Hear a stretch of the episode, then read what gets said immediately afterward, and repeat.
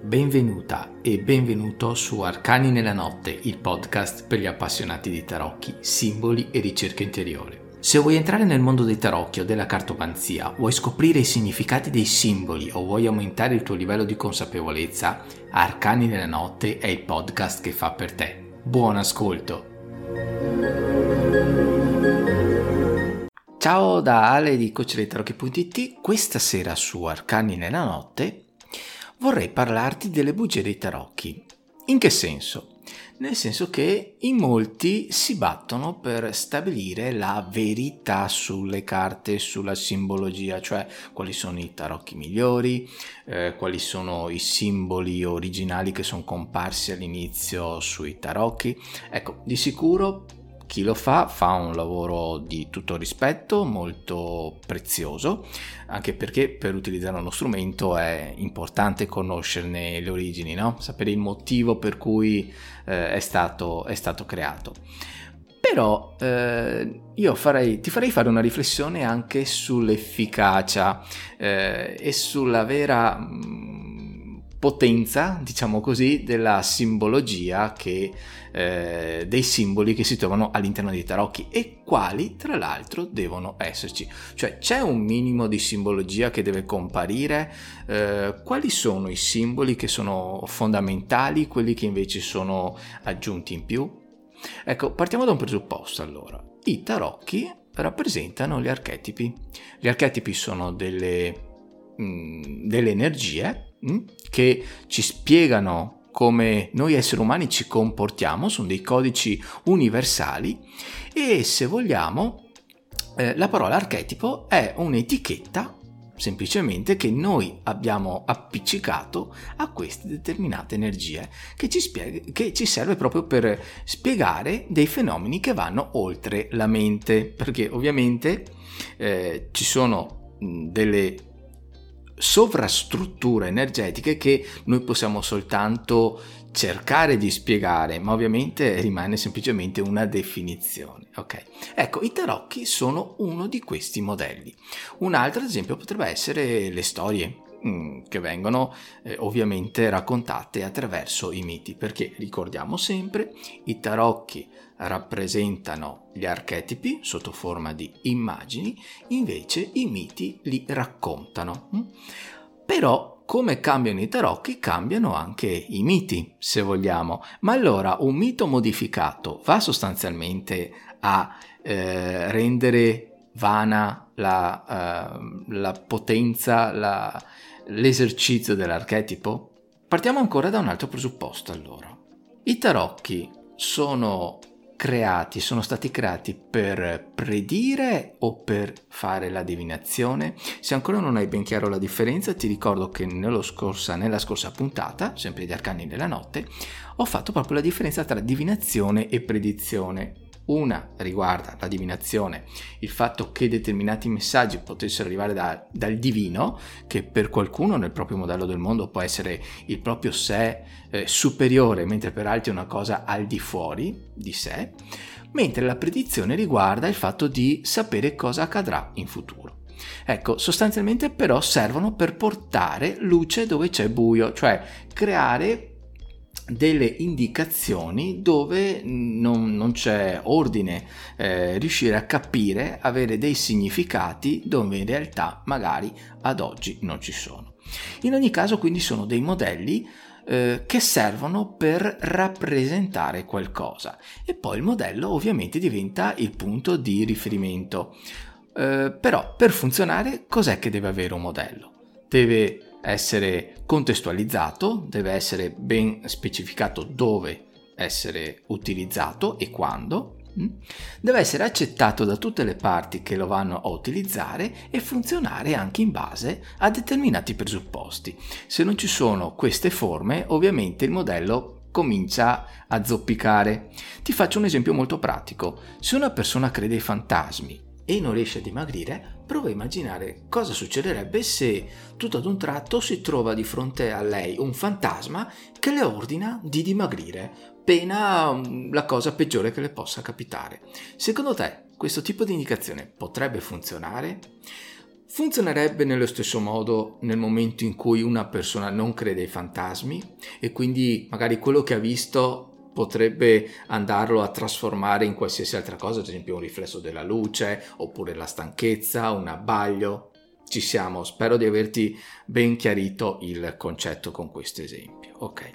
Tutto sta a ruota attorno quindi al cambiamento, al cambiamento che è eh, molto eh, è strettamente correlato a quello a cui noi diamo importanza, a quello in cui noi eh, crediamo. Ti faccio un altro esempio. Se eh, tu a, a, un amico vuoi consigliare qualcosa che magari gli può servire, gli dai una, delle motivazioni molto, molto forti, potrebbe non succedere nulla. Viceversa, se questa persona pensa che la figura del dottore per quello che lui deve fare, per il cambiamento che deve fare, sia autorevole e quindi pone in lui eh, molta fiducia, in questo caso la compatibilità con le regole e il suo modello interno della persona, quindi la mappa del mondo, dicendo in termini di, di PNL, ok, va a coincidere. Quindi glielo dici tu, non succede nulla, non ti ascolta. Le stesse cose le dice un dottore, eh, lo ascolta, segue i suoi consigli. Questo non perché non ti vuole bene, non perché non si fida di te, ma perché stiamo parlando di modelli utilizzati in eh, contesti completamente diversi. Se magari però gli succede qualcosa con il proprio partner, ha bisogno di confidarsi, molto probabilmente verrà da te e ascolterà i tuoi consigli piuttosto di andare da un estraneo ok? E ti faccio un, altro esempio. Hm? Siamo nell'ambito dei tarocchi, quindi presumo che tu conosca Jodorowsky e la sua psicomagia. Sono degli atti che vanno a lavorare sull'inconscio. Giusto per questo è corretto andare a sottolineare i presupposti. Lui sa comunicare a livello simbolico e soprattutto chi vuole rivolgersi a lui, prima di tutto cosa fa? va a cercare informazioni per scoprire chi è e poi successivamente decide che lui può, potrebbe risolvere la sua situazione. In questo caso quindi gli viene delegata una parte di autorità. E, qui, e, quindi questo, come abbiamo detto prima, dipende da una scala di credenze e valori che dipendono non da Jodorowsky ma dalla persona che si, eh, gli va a chiedere eh, questo servizio. Ok? Qual è il, pro- il, concetto? Che se noi copiamo le stesse identiche strategie che fa Jodorowsky con le persone, non funzionano. Ma non perché noi utilizziamo e riproduciamo in malo modo le strategie e diciamo in maniera diversa cosa, le cose che lui stesso va a indicare, ma proprio perché in primis manca l'autorità, manca quella so- sovrastruttura struttura, ok, che gli permette di dare delle indicazioni e di essere ascoltato, ma non ovviamente a livello razionale, ma soprattutto a livello inconscio. Attenzione perché eh, molto banalmente tutto questo può dipendere anche solo da alcuni aspetti. Ti faccio un esempio, potrebbe dipendere anche solo dal costo. Ad esempio, se una persona eh, offre i propri servizi gratis, una parte delle persone potrebbero percepire il valore uguale a zero. Tra l'altro questo è spiegato nel percorso cartomante digitale dove ti spiego come e perché bisogna evitare le letture gratuite, ok? Si vuole renderle efficaci. Al contrario, se si dà se si offre il proprio servizio con un costo alto, la persona dall'altra parte cosa fa? Lo percepisce, ma anche noi stessi, eh? lo percepisce con eh, più impegno, con una, una, decisione da affrontare con maggior sacrificio, gli si dà quindi un valore percepito più alto e se vogliamo per alcuni anche più esclusivo. Quindi queste sono tutte dinamiche che vanno a lavorare sulla nostra bussola dei valori e che ci permettono quindi da un certo punto di vista di capire anche noi come prendiamo le decisioni. Quindi da un lato ci serve a noi per scoprire meglio noi stessi e come comunicare meglio con gli altri. Ok? Quindi io ti faccio anche un, una proposta. Se tu stesso che stai ascoltando vuoi scoprire la tua scala di valori, di credenze, per capire anche come hai preso e i motivi per cui hai preso certe decisioni e come magari riuscire a prendere in maniera più consapevole le prossime, ti, ti, suggerisco di iniziare un percorso con me. Ho creato un, uh, un, test gratuito, si chiama Tarocchi per guarire, dove avrai ovviamente delle possibilità poi di accedere a determinati servizi che io offro. Quindi ti consiglio, ti suggerisco di andare sul blog, di fare il test e poi magari avremo modo di, di sentirci. Ok? Bene, con questa è tutto, io ti lascio agli interventi dei prossimi interlocutori di Arcani della Notte e Ale e cocceritarocchi.it ti aspettano alla prossima puntata. Ciao e buon ascolto. Buonasera a tutti, e mi presento per chi non mi conosce. Sono Elisabetta Zigliotto, sono una giornalista e da oltre vent'anni affianco all'attività appunto di giornalista e fotografa quella di counselor sistemico relazionale in costellazioni familiari, anche sciamaniche, in theta healing e in decodifica biologica transgenerazionale. Sono autrice del libro La medicina dimenticata del soffio divino e del cofanetto eh, Il soffio dei maestri che contiene un libro che correla 64 carte che io ho oh, ideato. E, mm, e proprio mm, che inerenza hanno le carte con i cristalli, ma proprio perché eh, in queste carte io ho, um, eh, presento maestri ascesi e cosmici che ehm, si palesano con messaggi con esagrammi dei Ching, con colori e soprattutto con i cristalli. E queste carte sono state proprio ideate per offrire speranza, dare luce a opportunità e ispirare creatività. Quindi i simboli, i cristalli, i colori, eh, pur appartenendo mh, in alcuni casi al regno archetipale dell'inconscio collettivo, sono in grado di evincere il tempo evocando delle intuizioni che aiutano a comprendere la propria parte spirituale, quella più autentica e più vicina alla nostra vera famiglia, che è la famiglia dei maestri. Ma questo perché? Perché da alcuni anni si sta riscoprendo che l'arte terapeutica vecchia di 4.000 anni comprende degli ehm, archetipi e anche delle ehm, chiamiamoli eh, parti inanimate come eh, i cristalli che permettono di avvicinarci con più coscienza alle esigenze del nostro corpo e del nostro spirito. Infatti per secoli diverse terapie eh, sono state considerate stregonerie fino a quando la coscienza umana si è resa conto che la via presa era a senso unico e quindi ha cercato di rispolverare tutto quanto potesse arrivare in aiuto per um, una guarigione diversa o per uno sviluppo dell'umanità più um, spirituale. E eh, questo in questo momento è d'aiuto a molti, ma fino a quando gli abitanti della Terra non modificheranno il loro modo di trattare il pianeta su cui vivono, eh, come in, ad esempio è come se noi tentassimo di imparare a correre velocemente senza minimamente preoccuparci di rimuovere i chiodi posti sul percorso, avremmo sempre delle difficoltà. E quello di cui abbiamo bisogno ora è di un'espansione mentale che porti all'apertura e alla conoscenza di tutto quello che ci circonda.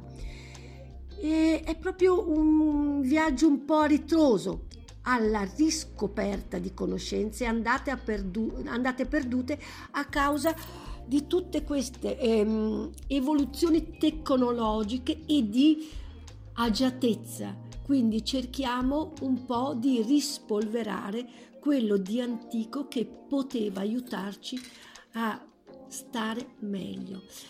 La conoscenza delle nostre energie, l'umile presa di coscienza di quello che veramente siamo e vagliamo, dei risvolti psicologici che ci causano malattie, possono essere uno stimolo ora a diventare uomini autentici, piuttosto che essere senza scrupoli e privi di interesse verso tutto, ci, tutto quello che ci circonda. Infatti, se paragoniamo lo sviluppo tecnologico odierno con quello del Medioevo, notiamo che da allora abbiamo imparato a riconoscere delle leggi fisiche e delle occasioni che hanno reso possibile l'evoluzione. Ma queste leggi erano già presenti da tempo e solo che la differenza è che non le osservavamo. Infatti, se noi consideriamo lo sviluppo della nostra personalità, dell'umanità stessa, noi capiamo che questo sviluppo si basa sulla capacità di osservare e di utilizzare diversamente le possibilità. L'essere umano si illude spesso di aver prodotto qualcosa di nuovo e parla con molta fierezza delle proprie scoperte, ma gli sfugge un dettaglio, secondo me, che non ha inventato proprio nulla, semmai lo ha riscoperto. È sorprendente infatti osservare come le persone poco si occupino di prendere coscienza di sé, che è uno dei traguardi della nostra esistenza ed è un, un traguardo utile anche al pianeta e a tutto l'universo. I cristalli con le loro energie ci sostengono e ci aiutano in questo perché sono delle forze universali che portano luce nei pensieri e stimolano la nostra guarigione, facendoci prendere coscienza di quanto sta alla base della malattia. I cristalli infatti sono vivi e pulsanti di energia, anche se possono sembrare inerti. Le loro vibrazioni sono cariche di colori ed entrano magnificamente in sintonia con quelli della nostra aura, portando attraverso i chakra armonia e luce dentro di noi.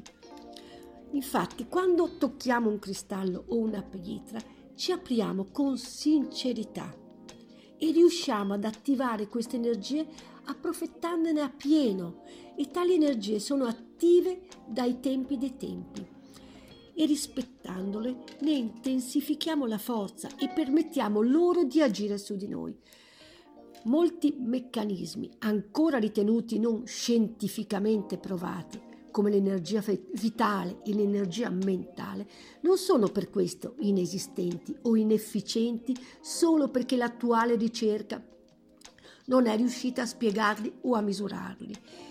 In nessun caso sono da considerarsi non scientifici, tutt'al più scientificamente non ancora esaminati e documentati. Infatti siamo oggi già a conoscenza di esperimenti eseguiti da istituti universitari, ad esempio sulla capacità della mente di muovere oggetti come la telecinesi. Perché allora non eh, non avere la capacità di esaminare, di studiare, studiare altri tipi di energia. Quanto probabile è perciò l'attivazione delle vibrazioni di un cristallo tramite il pensiero? Perché scartare tutto questo? Alcuni tipi di terapia legate proprio alla cristalloterapia sono vecchi di oltre 4.000 anni. È possibile che in tutti questi anni, dopo applicazioni e risultati positivi non ci si è accorti ancora del loro valore. Fortunatamente alcune eh, constatazioni accreditano un'interazione del corpo con l'energia dei cristalli e c'è stato anche mm, un antroposofo contemporaneo, Rudolf Steiner, che più volte ha fatto cenno alle formazioni cristalline anche nel sangue. L'interazione con l'energia delle pietre è inoltre favorita dall'acqua, di cui il corpo umano è composto al 70% e che agisce da conduttrice di energie. I cristalli, perciò, a mio parere, devono essere considerati non come oggetti magici, ma come oggetti ai quali noi abbiamo la capacità di unirci energeticamente. Vorrei infatti eh, citare un detto di Albert Einstein che dice un essere umano è una parte di una totalità chiamata da noi universo, una parte limitata nel tempo e nello spazio. Egli fa esperienza di se stesso, dei suoi pensieri e delle sue sensazioni, come di qualcosa che è separato dal resto, una specie di illusione ottica della sua consapevolezza. Questa illusione è come una prigione per noi, ci restringe ai nostri desideri personali. Il nostro obiettivo è quindi liberarci da questa prigione, allargando il nostro cerchio di comprensione, fino ad abbracciare tutte le creature viventi e tutta la natura nella sua bellezza. Proprio inerente a questo, la galassia stessa dei nomi dei cristalli e delle pietre preziose è affascinante. L'etimologia di questi nomi talvolta si perde proprio nella notte dei secoli, altre volte ne documenta l'origine. Possono derivare i nomi dalle divinità a cui le pietre si credevano collegate, o semplicemente dal colore, o da quelli che erano gli eccellenti luoghi di provenienza. E proprio a, que- a quest'ultimo caso mi riconduco per parlare oggi della nascita del termine turchese. Infatti, nonostante si tratti di una pietra conosciuta e usata fin dagli albori delle civiltà, pensiamo alle miniere del Sinai da cui provenivano le turchesi usate dagli egizi, in Europa la sua fama, a partire dalla Francia, si è inestricabilmente legata a una provenienza turca. Essendo una delle pietre più delicate fra le pietre preziose, o meglio fra le pietre dure, intorno ad essa sono nate molte superstizioni riguardanti il suo decadimento, tanto che fin dall'epoca romana è stata credenza diffusa che fossero innanzitutto gli influssi del vizio o di una condotta corrotta a sciuparla. Infatti bastano i profumi, gli oli balsamici o um, uh, qualsiasi um, tipo di altra, um, altra crema per rovinarla irreparabilmente. Tanto celebre è stata questa pietra e tale il suo fascino che il suo meraviglioso colore verde-azzurro è indicato ora per nominare tante cose e infatti lo riconosciamo nel turchese del Golfo, occhi di colore turchese, il cielo oggi ha una colorazione turchese. Questi, quindi è diventato un termine che porta a vedere un colore ehm, bellissimo tra il, l'azzurro e il verde ma eh, il turchese come pietra eh, è citato mh, già nei libri più antichi anche di cristalloterapia cinese e veniva chiamato Leo Song Shin. E, mh, e con questo termine si identificava questa pietra di colore blu-verde. Il nome turchese in questi trattati era riportato come pietra turca, poiché aveva viaggiato per la prima volta in Europa lungo la via della seta, dalla Turchia fino, in, eh, fino a spostarsi in Oriente e poi in Occidente. Gli antichi cinesi credevano che il turchese o la turchese fosse una rappresentazione della terra e del cielo.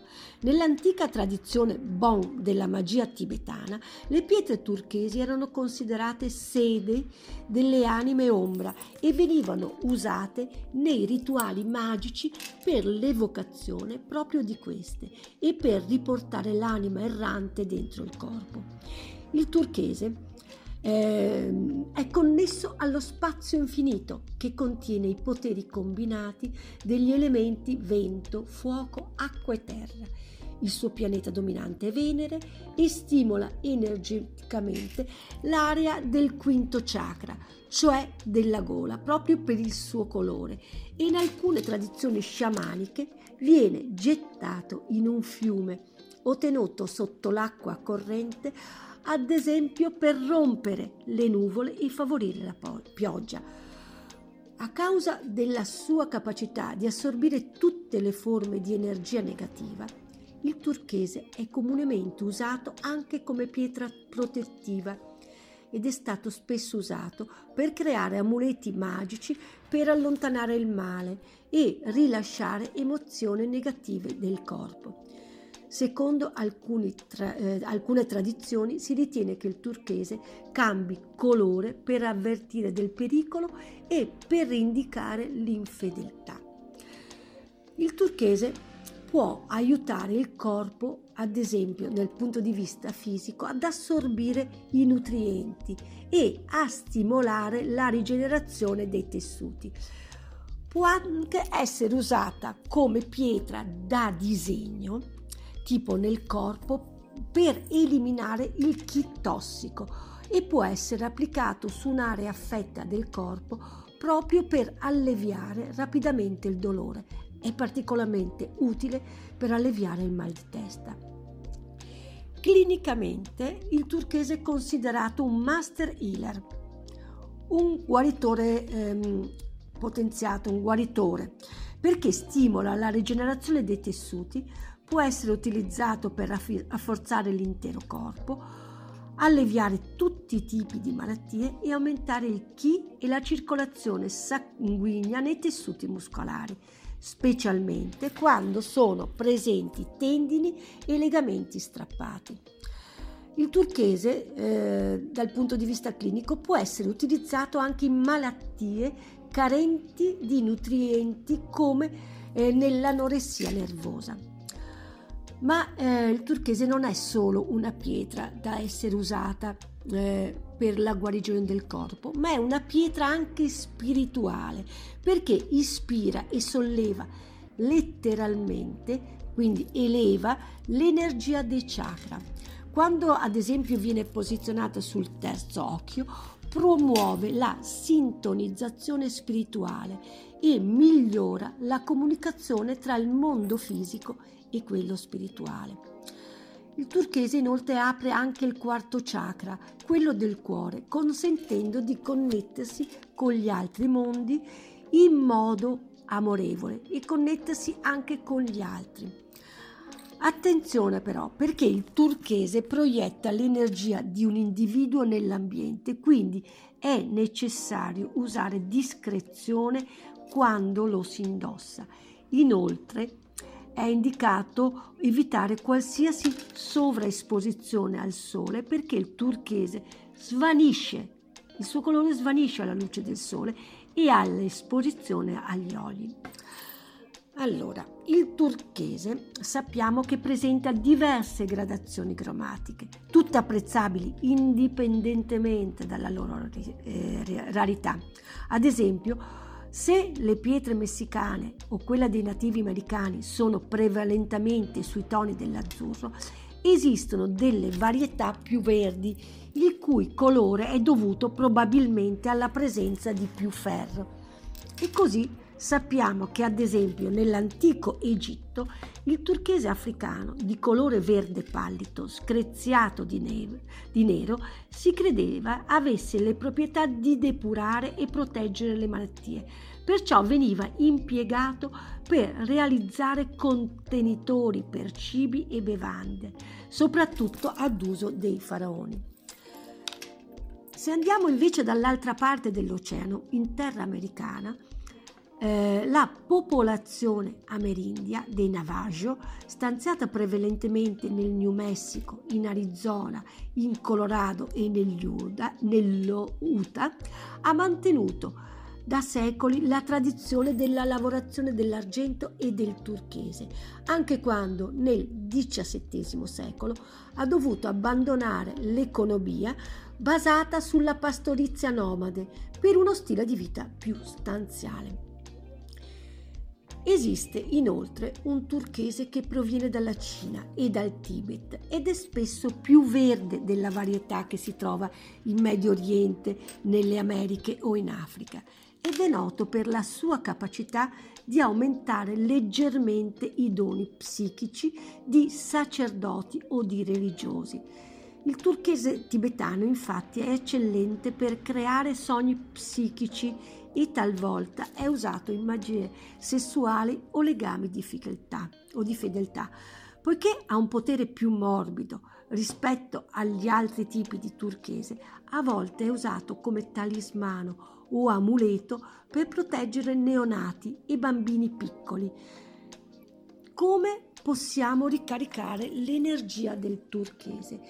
Per ricaricare il turchese si consiglia di posizionarlo al chiaro di luna, possibilmente crescente, o di sporcare la pietra posizionandola sopra il bruciatore di incenso di un altare mentre si recitano mantra di purificazione.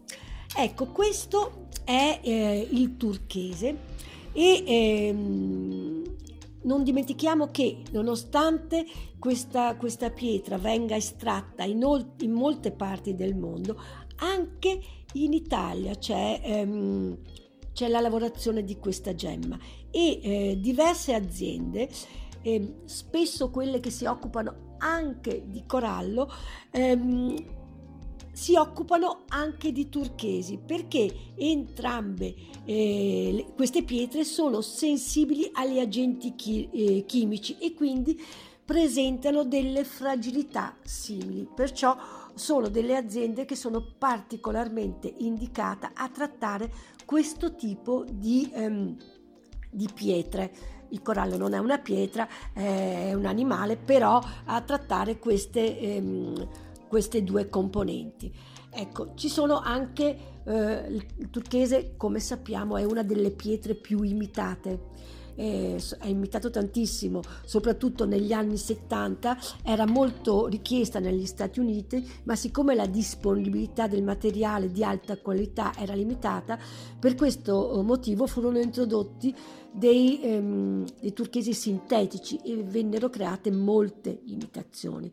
E erano proprio delle paste con composizioni chimiche e strutture cristalline che all'occhio apparivano identiche alla turchese naturale, ma che poco hanno a che fare con la pietra di cui vi ho parlato poco innanzi. E, ehm, con questa bella immagine di colore turchese eh, vi auguro un buon proseguo di trasmissione e ci sentiamo la prossima settimana. Buona serata a tutti. Ciao a tutti amici di Arcani nella notte. Un saluto dalla libreria esoterica Il Sigillo di Padova, io sono Fabio. Un saluto a, a tutti i miei colleghi, gli altri partecipanti a questo appuntamento serale eh, Alessandro naturalmente. E, ehm, anche questa settimana vi faccio una proposta di lettura, una novità, eh, un libro che è appena uscito, molto molto molto interessante, eh, di Alce Nero, il famoso, eh, l'ultimo anzi, eh, sciamano ehm, Siu, intitolato La Sacra Pipa, edito da eh, Mediterranee, dove mh, mm, vengono spiegati i sette riti di Siu Oglala.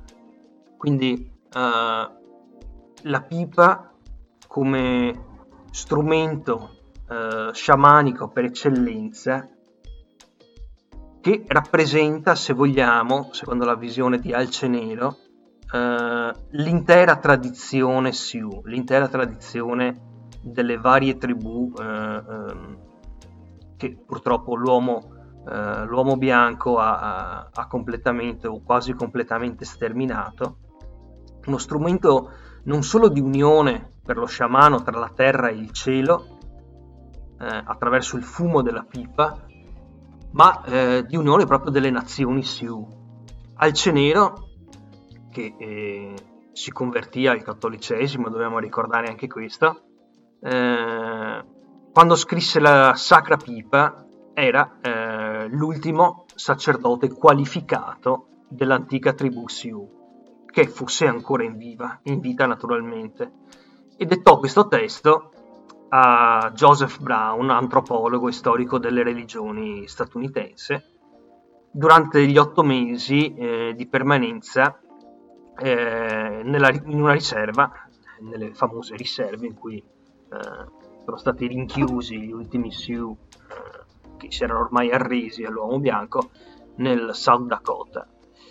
Eh, Alcenero descrive in dettaglio i sette riti che, stati, che gli sono stati rivelati dal suo spirito guida naturalmente, guidando, eh, guidandoci eh, attraverso eh, la ritualistica dei Siu, la danza del sole, il rito di purificazione, il rito stesso della pipa che dà, che dà eh, il nome a, a, a, questo testo interessantissimo, il, eh, il mantenimento dell'anima e molte altre eh, cerimonie di cui lui era ormai rimasto l'ultimo testimone sulla terra.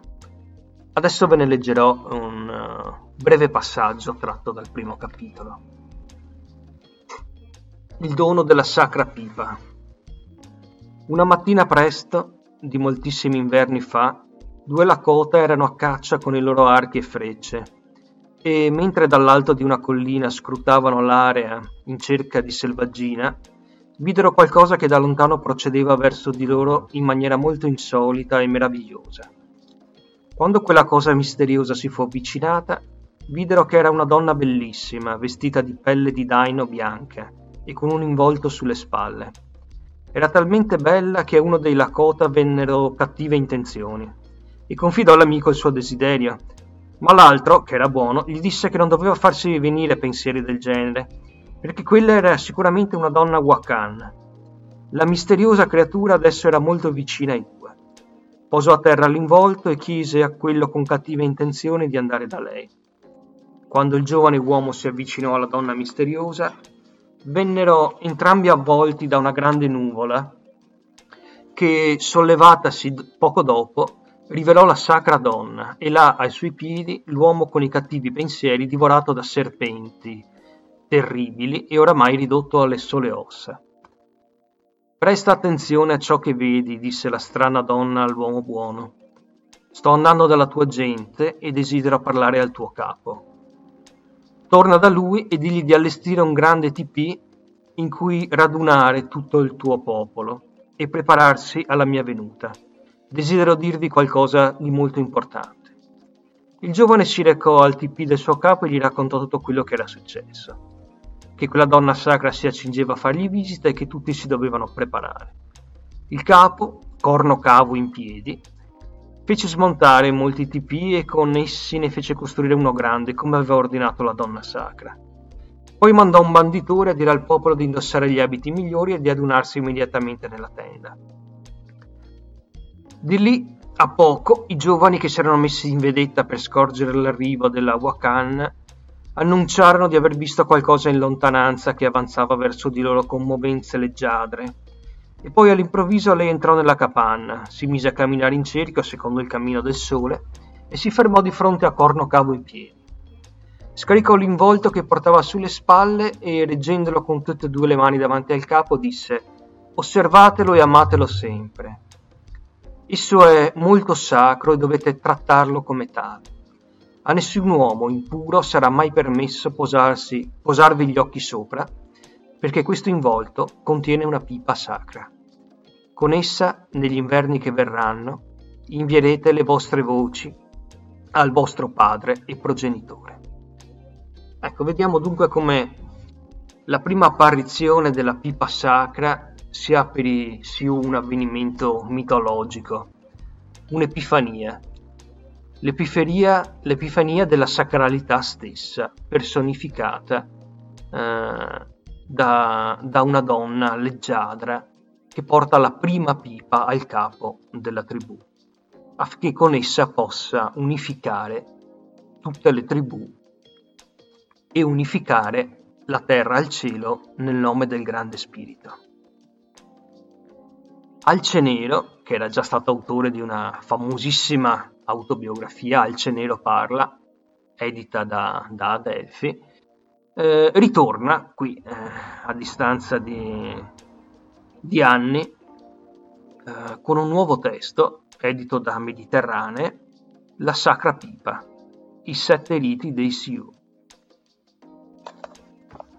Bene, per questa sera è tutto, io spero che le nostre proposte di lettura abbiano incontrato la vostra curiosità.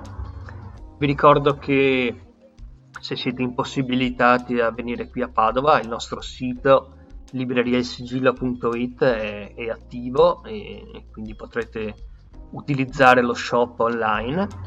Vi auguro una magnifica serata e ci sentiamo alla settimana prossima. Ciao a tutti.